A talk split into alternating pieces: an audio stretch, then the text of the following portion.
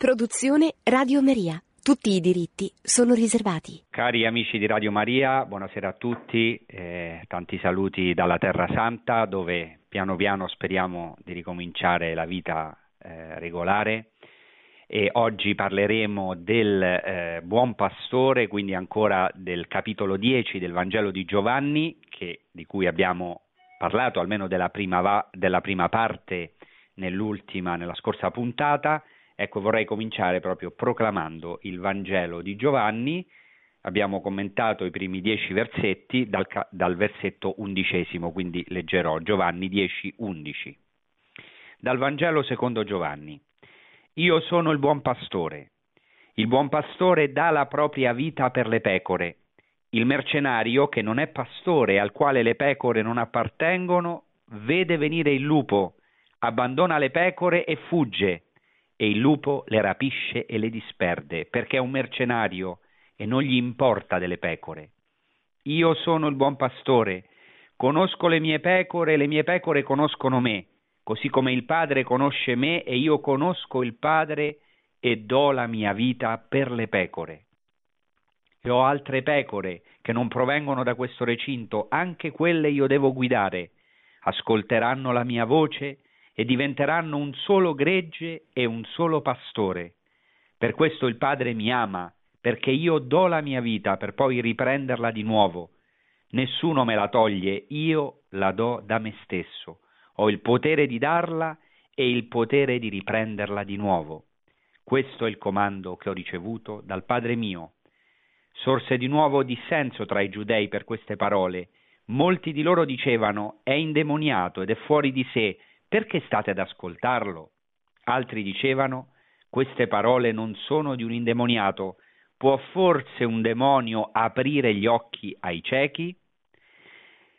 Ecco, nella scorsa puntata abbiamo cominciato ad approfondire il sottofondo di questo Vangelo, con particolare attenzione alla festa di Sukkot, la festa delle tende o delle capanne, in cui è collocato, perché qui siamo nel giorno culminante della festa delle tende, della festa di Sukkot, secondo l'Evangelista, e poi abbiamo visto anche lo stretto legame di questo capitolo 10 con il capitolo precedente, che narra la guarigione del cieco nato, e infatti oggi abbiamo visto come nell'ultimo versetto si fa un riferimento proprio a Gesù e al cieco nato, quando dicono alcuni tra gli ebrei: queste parole non sono di un indemoniato, può forse un demonio aprire gli occhi ai ciechi? Questo vuol dire che questo capitolo è molto legato a quello precedente, che appunto narra la guarigione del cieco nato, Giovanni 9. Abbiamo visto l'altra volta come nell'ultimo giorno di Sukkot, nell'ultimo giorno della festa delle tende, Gesù dà una parola, fa una catechesi per così dire, ai farisei che erano con lui e al cieco nato. Assistono probabilmente anche il cieco nato, sicuramente i farisei che stavano con Gesù. Siamo fuori del tempio perché il cieco è stato cacciato fuori, e si narra che Gesù lo trova fuori del tempio. Questo è un dettaglio molto importante perché, e questo lo dico per chi non lo sa, era proibito per un cieco entrare nel tempio. Un cieco non poteva entrare nel tempio. Ovviamente questo era un cieco nato, per cui non era mai entrato nel tempio, per cui è comprensibile ciò che si narra in Giovanni 9, è sicuramente storico. La prima cosa che fa questo cieco nato, dopo essere guarito da Gesù, dopo essere disceso alla piscina di Siloe, essersi lavato ed essere stato guarito, la prima cosa che fa è entrare nel tempio, perché era il sogno di ogni ebreo. Il tempio è il centro della liturgia ebraica, e lì ha un dialogo con i farisei, o meglio i farisei lo interrogano e poi lo cacciano fuori, perché chiaramente lui riconosce in Gesù colui che lo ha guarito di sabato, eccetera, quello che abbiamo detto anche nelle scorse puntate. Quindi questo povero cieco, che per la prima volta entra nel tempio, viene subito cacciato fuori. Questo è un dettaglio su cui ritorneremo proprio oggi. Forse Gesù lo trova, e quindi forse questa parola che abbiamo appena ascoltato è stata proclamata nei pressi della porta delle pecore, perché Gesù fa riferimento a questa porta nelle sue catechesi. Lui dice: io sono la porta, fa riferimento alla porta delle pecore, perché questo capitolo di Giovanni 10, come abbiamo ascoltato, parla del buon pastore. Gesù si identifica come il buon pastore, abbiamo visto letteralmente il pastore quello bello, che però vuol dire in greco anche il buon pastore, e poi dice io sono la porta, in riferimento alla porta delle pecore, che era proprio una porta vicina al Tempio, una porta di accesso al Tempio. Inoltre abbiamo visto come Gesù nei versetti precedenti, la scorsa puntata, fa riferimento all'ovile delle pecore, ma abbiamo visto come questa parola in greco fa riferimento, aulè, fa riferimento non solo all'ovile delle pecore, ma soprattutto al Tempio, al cortile del Tempio. Quindi abbiamo il dettaglio della porta, il dettaglio del Tempio, il dettaglio del salire, a cui fa riferimento anche Gesù nei versetti prima di quelli che abbiamo proclamato, quindi ci sono vari riferimenti al Tempio.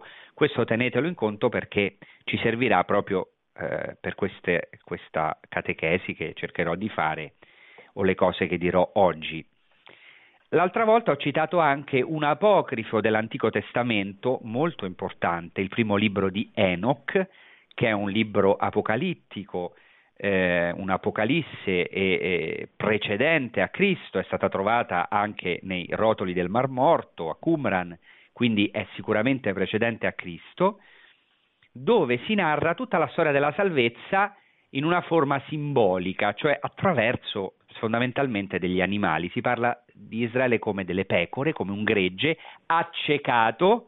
Varie volte si dice che questo gregge rimane come accecato, non vede, ma il Signore gli dona la luce. Ecco il legame tra il gregge, la pecora, e la luce che il pastore dà a queste pecore, a questo gregge. Infatti il cieco nato in fondo è una pecora del Signore, è una pecora amata dal Signore, infatti lo trova come se fosse una pecora perduta. Ecco, in questo primo libro di Enoch si parla del gregge accecato, del fatto che recupera la luce per opera del Signore, del fatto che il Signore conduce il gregge all'acqua. Questo è molto importante perché anche il cieco nato è mandato alla piscina di Siloe, un luogo importantissimo. Non ripeto quello che abbiamo detto l'altra volta, chi vuole potrà risentirsi la puntata scorsa, perché questi elementi dell'acqua e della luce sono fondamentali nella festa di Sukkot, cioè nella festa ebraica delle tende, perché si facevano delle preghiere per la pioggia e si discendeva alla sorgente di Gerusalemme, alla piscina di Siloe, e si facevano delle processioni con l'acqua e delle abluzioni. Quindi vedete, c'è questo riferimento all'acqua, al gregge che viene portato all'acqua dopo aver ricevuto la luce, questi due elementi di cui abbiamo parlato l'altra volta abbondantemente. Le pecore poi, c'è tutta la storia della salvezza, quindi dopo aver attraversato il deserto, essere condotte all'acqua, sono portate al Tempio, cioè l'ovile in cui sono messe sono il Tempio. E si parla alla fine dell'accecamento dei lupi che le attaccano. Interessante perché Gesù, alla fine del capitolo 9, proprio prima di questo discorso del buon pastore, dirà: io sono venuto nel mondo per un giudizio, perché coloro che non vedono vedano, cioè le mie pecore, come questo cieco nato, pecora amata dal Signore, mentre quelli che vedono, cioè quelli che giudicano tra i farisei, diventino ciechi. E così avviene già nel primo libro di Enoch, che è precedente a Cristo. Sono delle somiglianze veramente impressionanti. Per esempio, vi leggo un testo tratto dal capitolo 89 del libro di Enoch, che anche se non è canonico però era un libro conosciuto ai tempi di Gesù, anche stimato, perché si fa anche un'allusione nel Nuovo Testamento al primo libro di Enoch. Vediamo cosa dice il capitolo 89, ovviamente potrò qui riportare solo delle frasi perché per motivi di tempo, però ascoltatele perché sono interessanti per il discorso che faremo. Dice così il primo libro di Enoch al capitolo 89: ma le pecore fuggirono da quell'acqua e andarono in un deserto dove non c'era né acqua né erba, cioè questo è il passaggio del popolo di Israele nel deserto, e cominciarono ad aprire gli occhi e a vedere, cioè Dio fa con loro una storia affinché vedano, comincino ad aprire gli occhi. E vidi il Signore che le pascolava e dava loro acqua ed erba, quindi il Signore è il loro pastore e gli dà da mangiare il cibo e li porta all'acqua, alle sorgenti d'acqua. E quella pecora, vidi anche quella pecora che andava e le guidava, che è un riferimento a Mosè, che è nello stesso tempo pecora, agnello, ma anche pastore, ciò che poi sarà Cristo. Cristo è il pastore che si è fatto agnello, lo dico da subito, come dice il libro dell'Apocalisse al capitolo 7. L'agnello li guiderà alle fonti delle acque della vita, cioè l'agnello che li guida è l'agnello che si fa pastore o il pastore che si è fatto agnello. Poco dopo, nel primo libro di Enoch, si dice ancora: e quella casa, sta parlando dell'ovile in cui vengono portate le pecore, quella casa divenne grande e ampia e fu costruita per quelle pecore, è un evidente riferimento al Tempio di Gerusalemme, e il Signore delle pecore stava sulla torre e là esse, cioè le pecore, offrivano una tavola piena davanti a lui, sono i sacrifici del Tempio, la torre è il Santo dei Santi, dove abita il Signore delle pecore, il pastore, vedete? C'è tutta una simbologia già in riferimento al Tempio. E infine l'ultimo testo che cito è dal capitolo 90, sempre del primo libro di Enoch, dove si dice: e gli occhi di tutti furono aperti e videro il bene, e non ce n'era uno tra loro che non vedesse, e vidi che quella casa, il Tempio della Nuova Gerusalemme, perché sta parlando della Nuova Gerusalemme, e vidi che quella casa, quel Tempio, era grande, ampia e molto piena. Ecco l'ovile dove il buon pastore raduna le pecore. Quindi vedete, non è solo una parabola, diciamo, che fa riferimento alla vita pastorale, ma qui c'è un'allusione chiarissima al Tempio, come anche hanno detto grandi esegeti e molto di fede, come per esempio Ignace de la Poterie, grande esegeta, che ha proprio spiegato come questa paroimia in greco non è proprio una parabola. Dice: si usa paroimia perché paroimia è una parabola enigmatica, e lui ha dimostrato come questa discorso del buon pastore di Gesù non fa tanto riferimento, certo fa anche riferimento alla vita pastorale in Palestina, in Terra Santa a quel tempo, ma soprattutto fa riferimento al Tempio, vedremo perché questo è importante. Poi ciò che si deve notare è che ancora nel primo libro di Enoch, proprio il capitolo e il versetto perché è importante, al capitolo 90, al versetto 37, si parla del Messia come un agnello. Ecco, e questo si compie in Cristo, il pastore, come ho detto, si fa agnello, quindi vedete c'è anche un riferimento al Messia come agnello che guida questo gregge.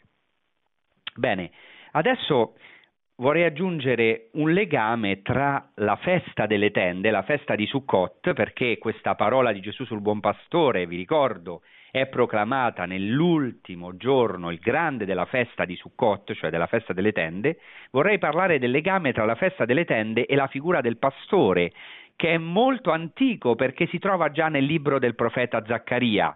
Lo ricordo brevemente, nei capitoli dall'11 al 13 di Zaccaria si parla di un misterioso pastore che al versetto 13, Zaccaria 11:13, viene venduto per 30 denari d'argento. Interessante ovviamente perché questo, sappiamo, si compie in Cristo, il pastore venduto, rifiutato e venduto per 30 denari. In Zaccaria 12:10 si parla di un personaggio misterioso trafitto, che tra l'altro è Dio stesso che in Zaccaria 12:10 dice: guarderanno a me colui che hanno trafitto, addirittura si parla di un Dio trafitto. Si parla subito dopo che se ne farà un lutto come un primogenito e che grazie a questo ci sarà una sorgente zampillante a Gerusalemme, la sorgente escatologica, la sorgente del Messia, dei tempi messianici. Ecco qui riferimento all'acqua.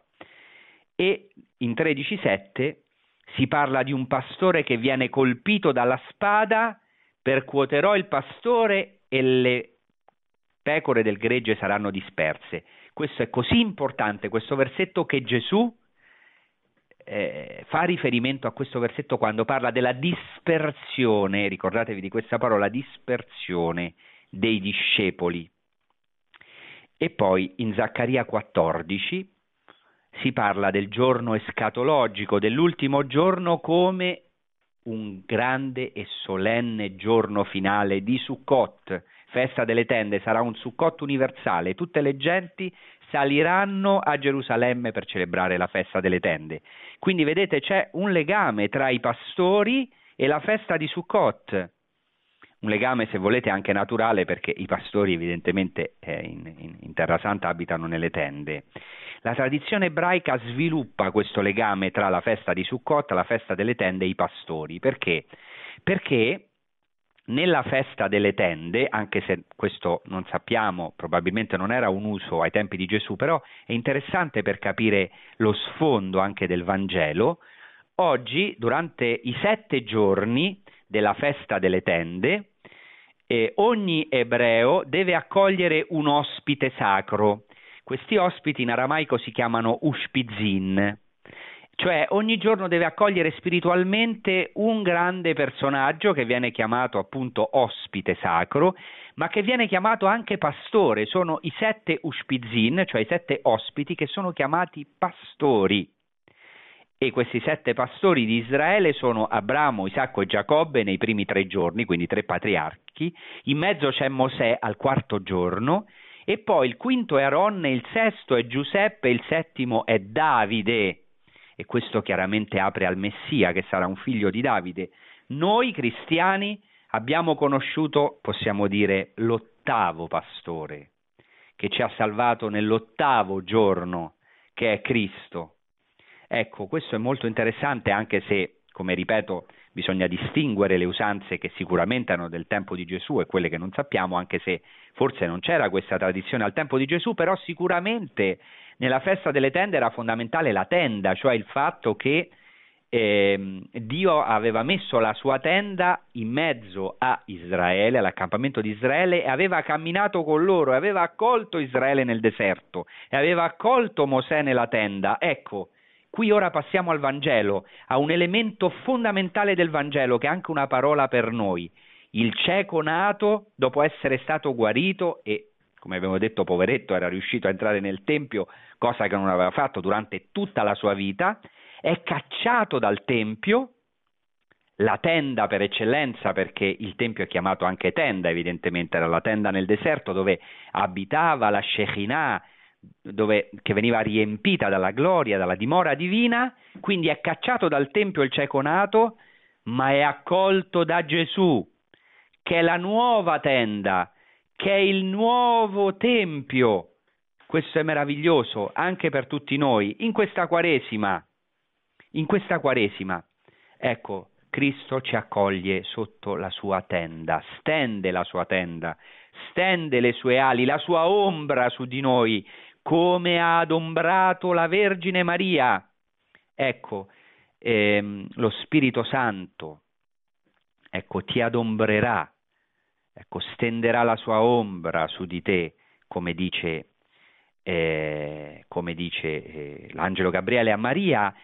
Questo è un chiaro riferimento, anche si può ovviamente vedere riferimento ad Apocalisse 7, Apocalisse 7, dove gli eletti vengono presentati proprio come un gregge guidato alle fonti delle acque della vita, e come ha dimostrato un grande esegeta, Ulfgard, ma anche altri esegeti, qui dietro a questo testo di Apocalisse 7 c'è la festa di Sukkot, e dice l'agnello, leggo Apocalisse 7 dal versetto 17, l'agnello che sta in mezzo al trono sarà il loro pastore e li guiderà alle fonti delle acque della vita. E poco prima si diceva, colui che siede sul trono stenderà la sua tenda sopra di loro, non avranno più fame, né avranno più sete, non li colpirà il sole, né arsura alcuna, perché l'agnello che sta in mezzo al trono sarà il loro pastore e li guiderà alle fonti delle acque della vita, e Dio asciugherà ogni lacrima dai loro occhi.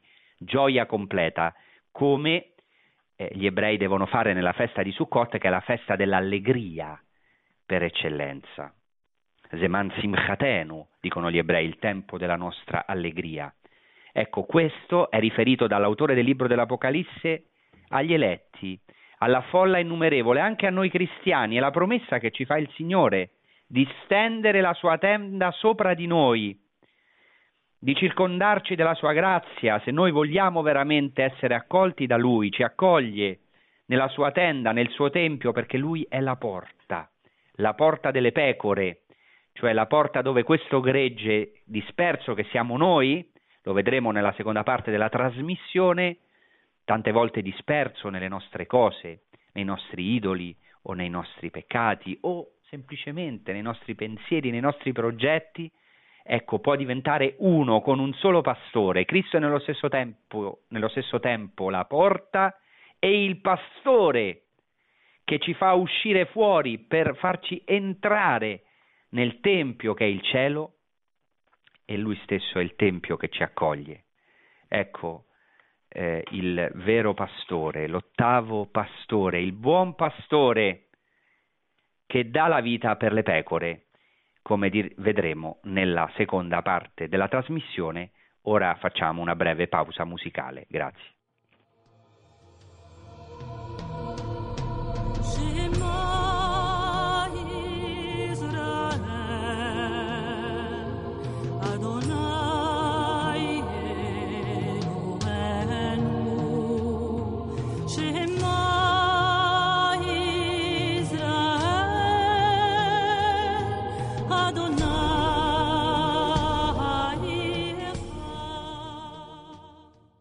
Bene, vorrei citare alcuni testi dalla tradizione rabbinica, in particolare dalla tradizione midrashica, alcuni midrashim sul pastore che sono molto belli, non sono del tempo di Gesù, sono più tardivi, però chiaramente c'era una meditazione su questi temi, cioè sul fatto che c'erano alcune figure che erano i pastori di Israele già nell'Antico Testamento. Uno di questi è chiaramente Mosè, e questi due passi fanno riferimento proprio a Mosè. Il primo passo è tratto dal Midrash, si chiama Bemidbar Rabba, che vuol dire Midrash grande al libro dei numeri, e dice così: il gregge segue il pastore ovunque questi lo conduce, così anche Israele, esso seguì Mosè e Aronne in ogni luogo in cui essi lo condussero. Quindi nel deserto il gregge, che non era neanche un popolo, ma che è stato radunato da Dio, ha trovato questi due pastori, Mosè e Aronne.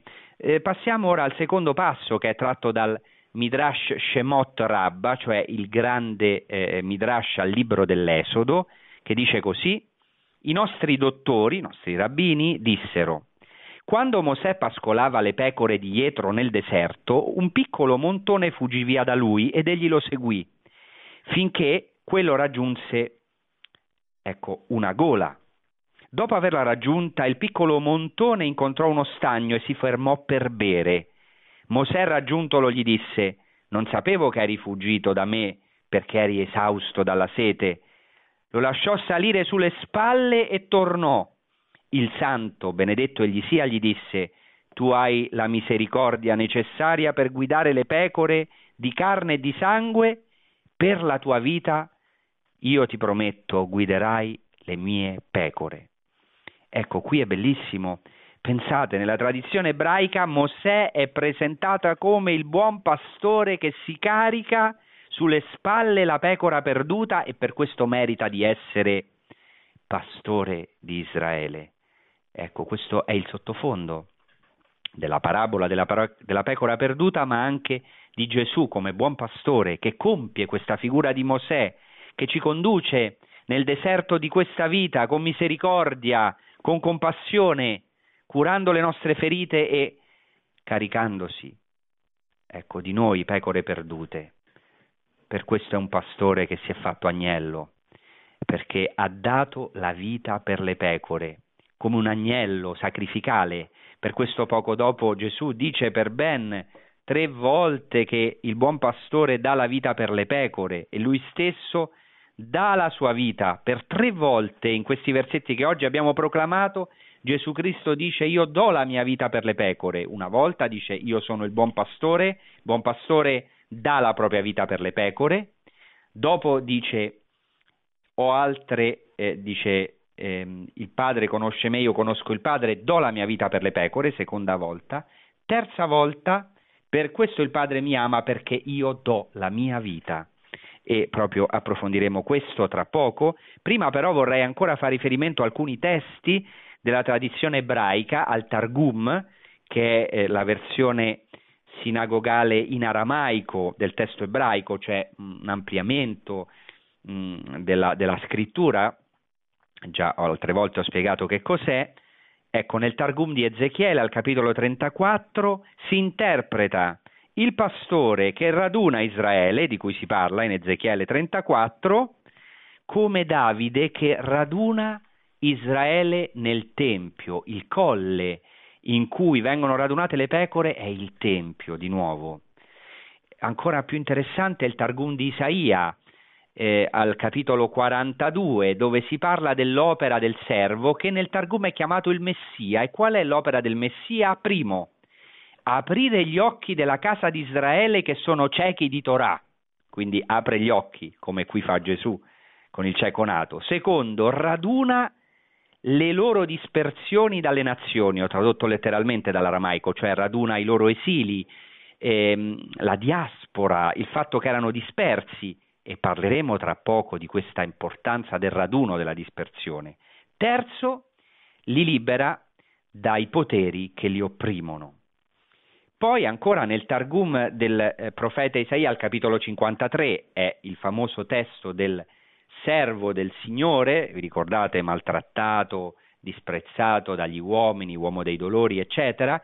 Questo servo, che è una figura misteriosa, nel Targum è identificato con il Messia.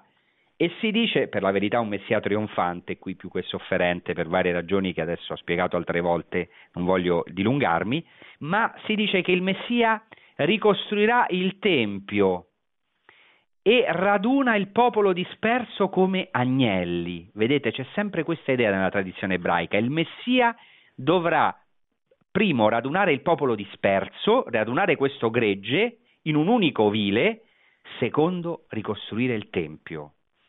E così anche nel Targum di Michea si parla del raduno della dispersione di Israele in un recinto sicuro e il re, cioè il Messia, marcerà alla loro testa.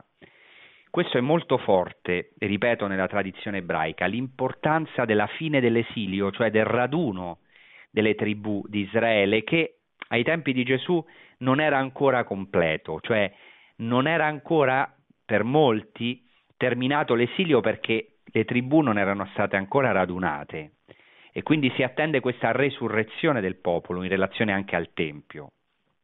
Ecco, tutto questo ci aiuta a capire il sottofondo, e l'ultimo testo che voglio citare è del Targum Neofiti, Esodo 12:42, è un testo importantissimo perché è il poema delle quattro notti di Pasqua. E la quarta notte è la notte del Messia, e si dice così: Mosè salirà dal deserto e il re Messia salirà dall'alto. L'uno marcerà alla testa del gregge, l'altro marcerà alla testa del gregge. Sarà una notte di Pasqua, una notte di liberazione, dove ci sarà il definitivo raduno e il Messia marcerà come un pastore alla testa del gregge.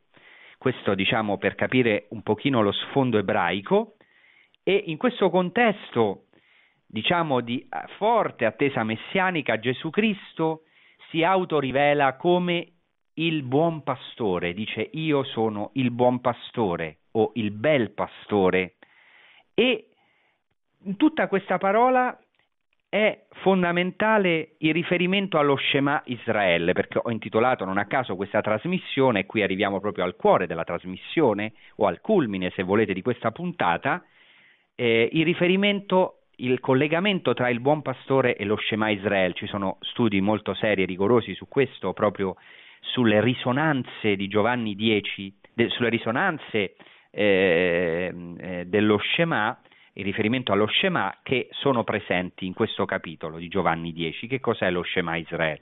Lo Shema Israele è la parola di Deuteronomio, no? Deuteronomio 6, che ogni ebreo prega 3 volte al giorno, in cui appunto si dice: ascolta Israele, Shema Israele, Adonai Eloheinu, Adonai Echad, ascolta Israele, il Signore, il nostro Dio, il Signore è uno solo. Amerai il Signore Dio tuo con tutto il tuo cuore, con tutta la tua anima e con tutte le tue forze.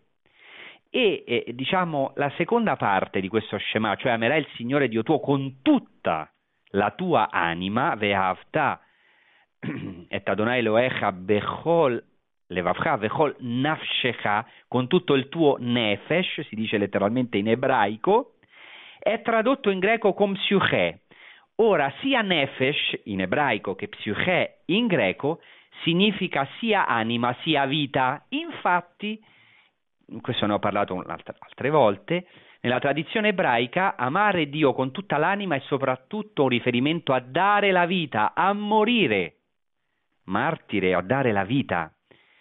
Ecco, per questo Gesù Cristo dice 3 volte io do la vita per le pecore, cioè Cristo compie pienamente lo Shema, dà la vita dall'anima, possiamo dire, no? Diciamo uno... la vita e l'anima, dà la sua vita per le pecore. Cristo ci ha dato la sua vita, ci ha dato la sua anima, il suo spirito per le pecore. Ma non è questo l'unico riferimento allo Shema. Nel testo che abbiamo appena proclamato, all'inizio, questa bellissima parola di Cristo sul buon pastore, dice Cristo che il lupo disperde le pecore. Questo è il contrario dell'unità dello Shema, perché dicevo che lo Shema inizia dicendo Shema Israele Adonai Elohenu Adonai Echad, cioè ascolta Israele, il Signore il nostro Dio, il Signore è Echad, che vuol dire uno ma anche unico, è l'unico, non avrai altri idoli. Ecco, quindi il centro dello Shema è l'unità, l'unità con Dio e quindi con tutto il gregge. Ecco perché l'opera terribile del lupo è disperdere le pecore.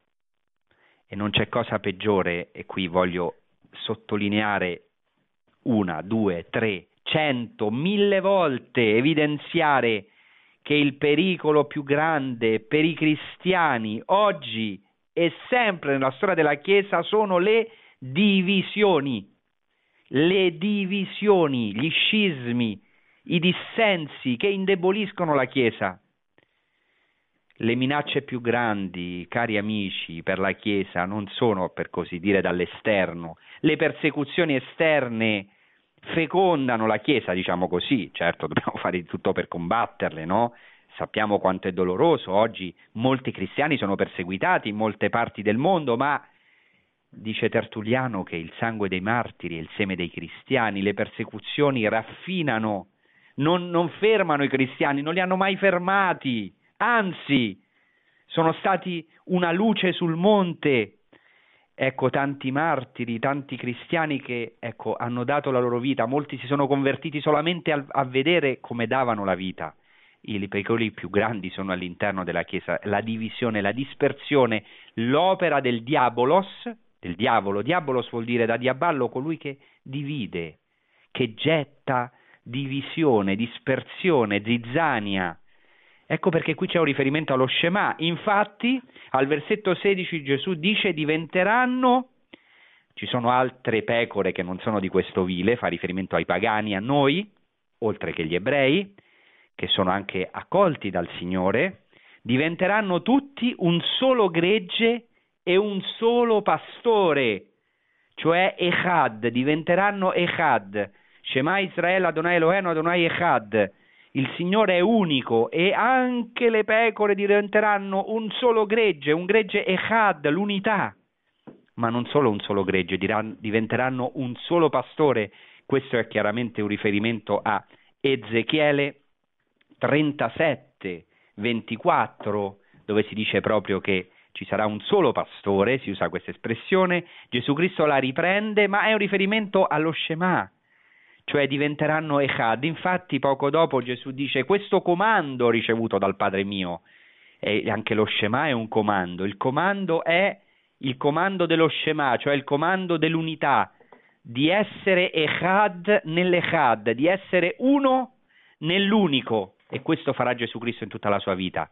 proprio prima di morire, la sua preghiera più bella, la preghiera sacerdotale di intercessione per noi, Giovanni 17 sarà per l'unità, che essi siano uno, siano echad, come io e te Padre siamo echad, siamo uno, è un unico Dio, no? Sappiamo, in tre persone, come io e te Padre siamo echad, anch'essi siano uno, una cosa sola, ma in realtà in greco è uno, siano echad, siano uno.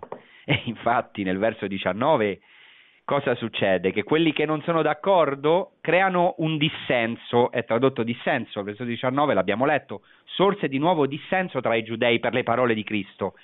Qual è, com'è questa parola in greco? È la parola schisma, che vuol dire scisma. Ecco, avvenne uno scisma tra di loro, tra quelli che aderiscono a Cristo e quelli che non possono accettare le sue parole. Ecco, allora, questo proprio, con questo voglio terminare questa trasmissione di oggi, con questo richiamo forte, perché siamo in Quaresima e in Quaresima abbiamo un grande pericolo, tutti, io per primo, cioè rimanere nella nostra dispersione, che vuol dire dissipazione, cioè forse facciamo tante cose anche importanti, ma in questo tempo di Quaresima siamo chiamati a ritornare all'unico Signore, a rinunciare ai nostri idoli, e Cristo ha questo potere, tutta l'opera di Cristo, quello che farà, per questo ho detto che la passione è il momento della dispersione dei dodici, vedete, per questo Gesù Cristo non ci giudica se siamo dispersi, anche i discepoli si sono dispersi al Getsemani, ma Cristo li va a ritrovare, come è andato a ritrovare questo cieco nato che diventerà sua pecora, erano stati accecati dalla croce, come molte volte forse siamo noi,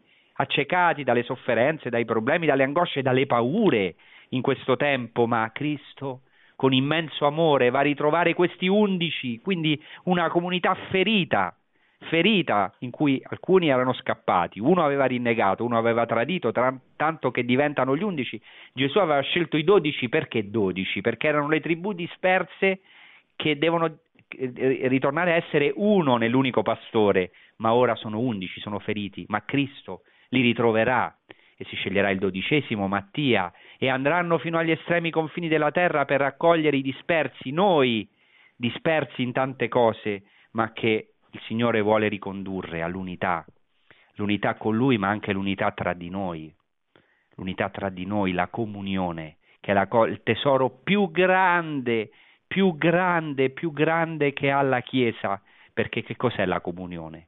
La comunione è il paradiso sulla terra, perché lo sappiamo quando abbiamo sperimentato la discomunione, la divisione, quante sofferenze nelle nostre case, nel nostro lavoro, nei nostri ambienti, nelle famiglie e nelle nostre comunità forse alcune volte, nella Chiesa. Per questo siamo chiamati oggi a ritornare a questo uno, per essere uno tra di noi. Ecco, per questo è importante ritornare a essere echad, a ritornare a questo unico comando che sono due, sappiamo, l'amore a Dio e l'amore al prossimo. Ascolta Israele, il Signore, il nostro Dio, il Signore è l'unico, amerai il Signore Dio tuo con tutto il cuore, con tutta l'anima e con tutte le forze, quindi anche un'unificazione con noi stessi e con Dio, e poi amerai il prossimo tuo come te stesso. Questa è una grazia che possiamo chiedere al Signore, ma anche che siamo chiamati ad accogliere. Abbiamo bisogno di questa luce, è vero, forse siamo ciechi alcune volte, non vediamo l'amore di Dio, ci disperdiamo, ma Cristo ha questo potere, anche se siamo ciechi dalla nascita, cioè mai abbiamo visto questa luce dell'amore di Dio, possiamo andarci a lavare nelle acque, ritornare al nostro battesimo, a queste acque della piscina di Siloe, per essere radunati nel Tempio del Signore. Ecco perché chi ha Cristo con sé ha il paradiso, ha già questa presenza del Santo dei Santi, di Dio stesso in sé, e che poi certo sarà piena solamente in cielo.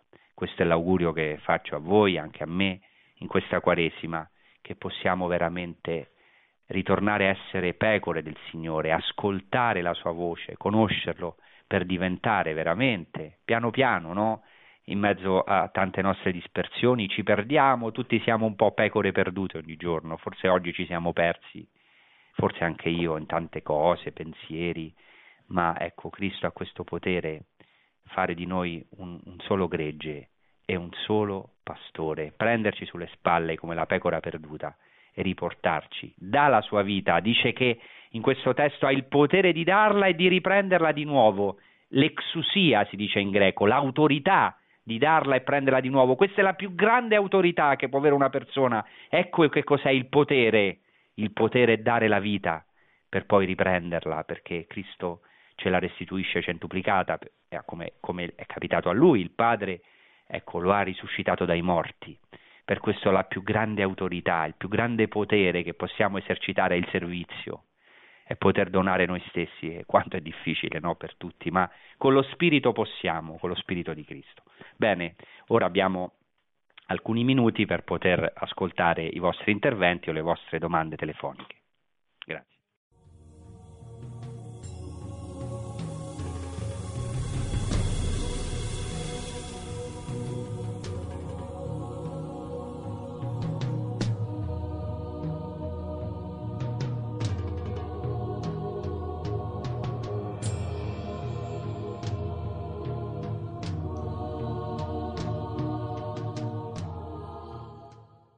Buonasera. Buonasera. Pronto? Don Francesco, volevo dirle intanto che io una persona brava come lei non l'ho mai ascoltata, sono una umile ignorante, però mi sono incantata. Vorrei solo chiedere una cosa, la mia curiosità è di chiedere se mi può dire che anni erano quando sono state scritte le vecchie scritture, come si dice? Quelle che lei ci riferiva, no? Quando spiegava che erano scritte in ebraico queste scritture. Sì, che anni, sì. Quanti anni fa? Che anni erano? Bene, grazie. Questa è una domanda un po' difficile, nel senso che per quanto riguarda l'Antico Testamento io ho fatto riferimento anche a testi della tradizione ebraica che sono posteriori a Cristo, però l'Antico Testamento praticamente sono libri scritti in un'epoca